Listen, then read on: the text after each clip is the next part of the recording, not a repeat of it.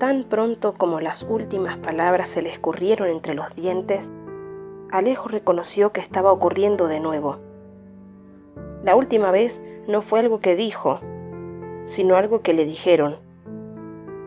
Todavía no lograba acostumbrarse a esas repentinas transformaciones. Ya había intentado detectar qué las provocaba, pero había sido en vano. No podía encontrar el patrón. Solo podía darse cuenta cuando ocurría. Y eso después de varios años de angustiosa introspección. Al principio ni siquiera era capaz de notarlo hasta que ya había terminado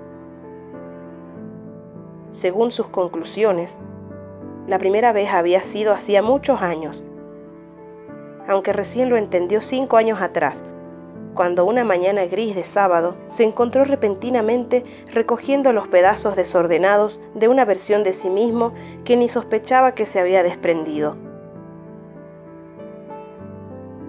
Ahora, tras esos años de práctica, podía notarlo enseguida, era como un sonido sordo en su interior.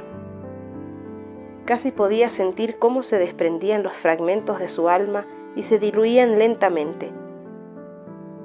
Por unos segundos lo invadía un dolor punzante que lo dejaba sin aire, pero pronto pasaba.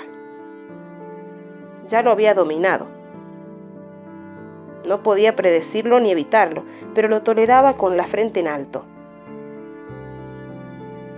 Después de todo, las últimas versiones ya no significaban mucho para él. A todas parecía faltarles algo. Su única esperanza era que la nueva estuviera completa por fin.